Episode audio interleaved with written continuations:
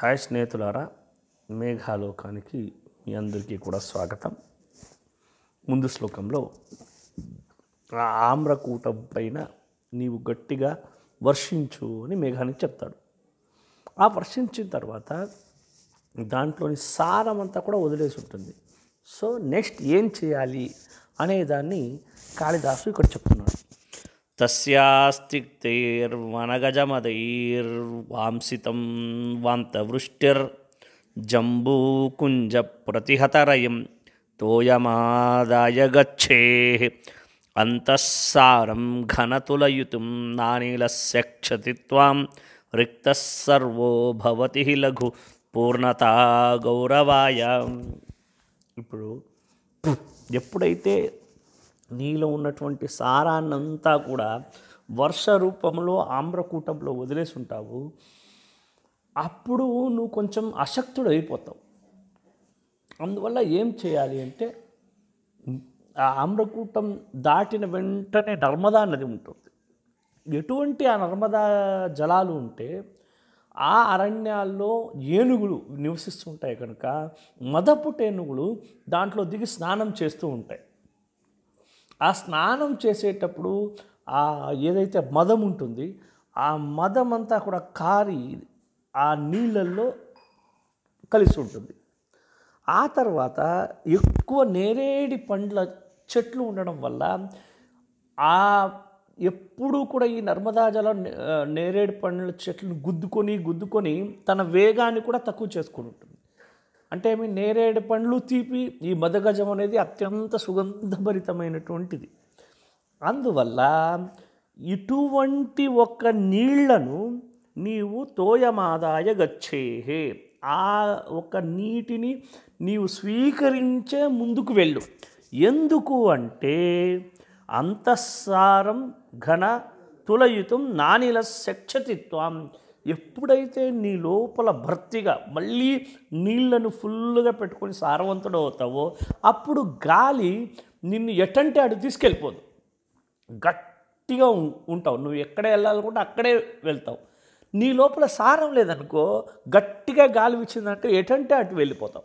అందువల్ల ఆ యొక్క రేవా నది అంటే నర్మదా నది యొక్క నీళ్ళను నీవు సేకరించుకొని మళ్ళీ సారవంతుడు అవ్వు. అని చెప్తూ ఒక అద్భుతమైనటువంటి ఒక మంచి వాక్యాన్ని చెప్తున్నాడు స్నేహితులారా. కాళిదాసు రిక్త సర్వోభవతి లఘు పూర్ణత గౌరవాయ. ఏదైతే ఖాళీగా ఉందో అది అందరికంటికి చిన్న చూపు చూస్తారు దాన్ని. ఎవడు దాన్ని పెద్దగా పట్టించుకోడు. పూర్ణత గౌరవాయ. ఎవ ఏది బాగా నిండి ఉందో దానికి అందరూ కూడా గౌరవం ఇస్తారు దాన్ని అందరూ కూడా దగ్గరికి తీసుకుంటారు. అందువల్ల ఎప్పుడూ కూడా మనలో ఏదో ఒకటి లర్నింగ్ కెపాసిటీనో అర్నింగ్ కెపాసిటీ ఏదో ఒకటితో మన దగ్గర ఉన్న స్కిల్తో మనం ఎప్పుడూ నింపుకునే ఉండాలి.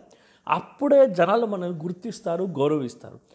రిక్తో రిక్త సర్వో భవతి లఘు. ఎవరి దగ్గర ఏం లేదో ఇప్పుడు మన దగ్గర పని వాళ్ళు ఉంటారనుకోండి వాళ్ళు మనం ఎలా ట్రీట్ చేస్తామంటే మామూలు మనుషులా ట్రీట్ చేసినా కూడా వాళ్ళకి మహాగౌరవం ఇచ్చే మేడ్లకి అదేవిధంగా ఎందుకంటే వాళ్ళకి అది తప్ప పాపం ఏం తెలియదు అదే వాళ్ళ జీవితము అని అనుకునేసి ఉంటారు కనుక మనము వాళ్ళకి పెద్దగా రెస్పెక్ట్ ఇవ్వం. అందువల్ల ఈ అందువల్ల ఎవరూ కూడా ఖాళీగా ఉండొద్దండి. అయినంత సారాన్ని నింపుకోండి అని ఆ యొక్క కాళిదాసు ఈ శ్లోకంలో చెప్తున్నాడు స్నేహితులారా. దీనికి అంతరార్థం ఏమంటే ఇప్పుడు మేఘం అంటే ఒక పురుషుడు. ఎప్పుడైతే నువ్వు స్త్రీ సంఘం చేసి ఉంటావు అప్పుడు కొద్దిగా నువ్వు వీక్ అయిపోయి ఉంటావు. సో ఆ వీక్ అయిపోవడం వల్ల నువ్వు ఏం తీసుకోవాలి అంటే కాళిదాసు ఆయుర్వేదంలో చెప్పబడినటువంటి అంటే ఎప్పుడైతే ఒక స్త్రీ సంగమం చేసిన తర్వాత పునః శక్తి వర్ధనకు ఏం చేయాలి అంటే తీపి అంటే నేరేడు నేరేడు పళ్ళ రసం ఆ తర్వాత మదం అని చెప్పాడు కదా మదగజం అంటే కషాయం దానికి సంబంధించిన ఒక ఇది వస్తుంది.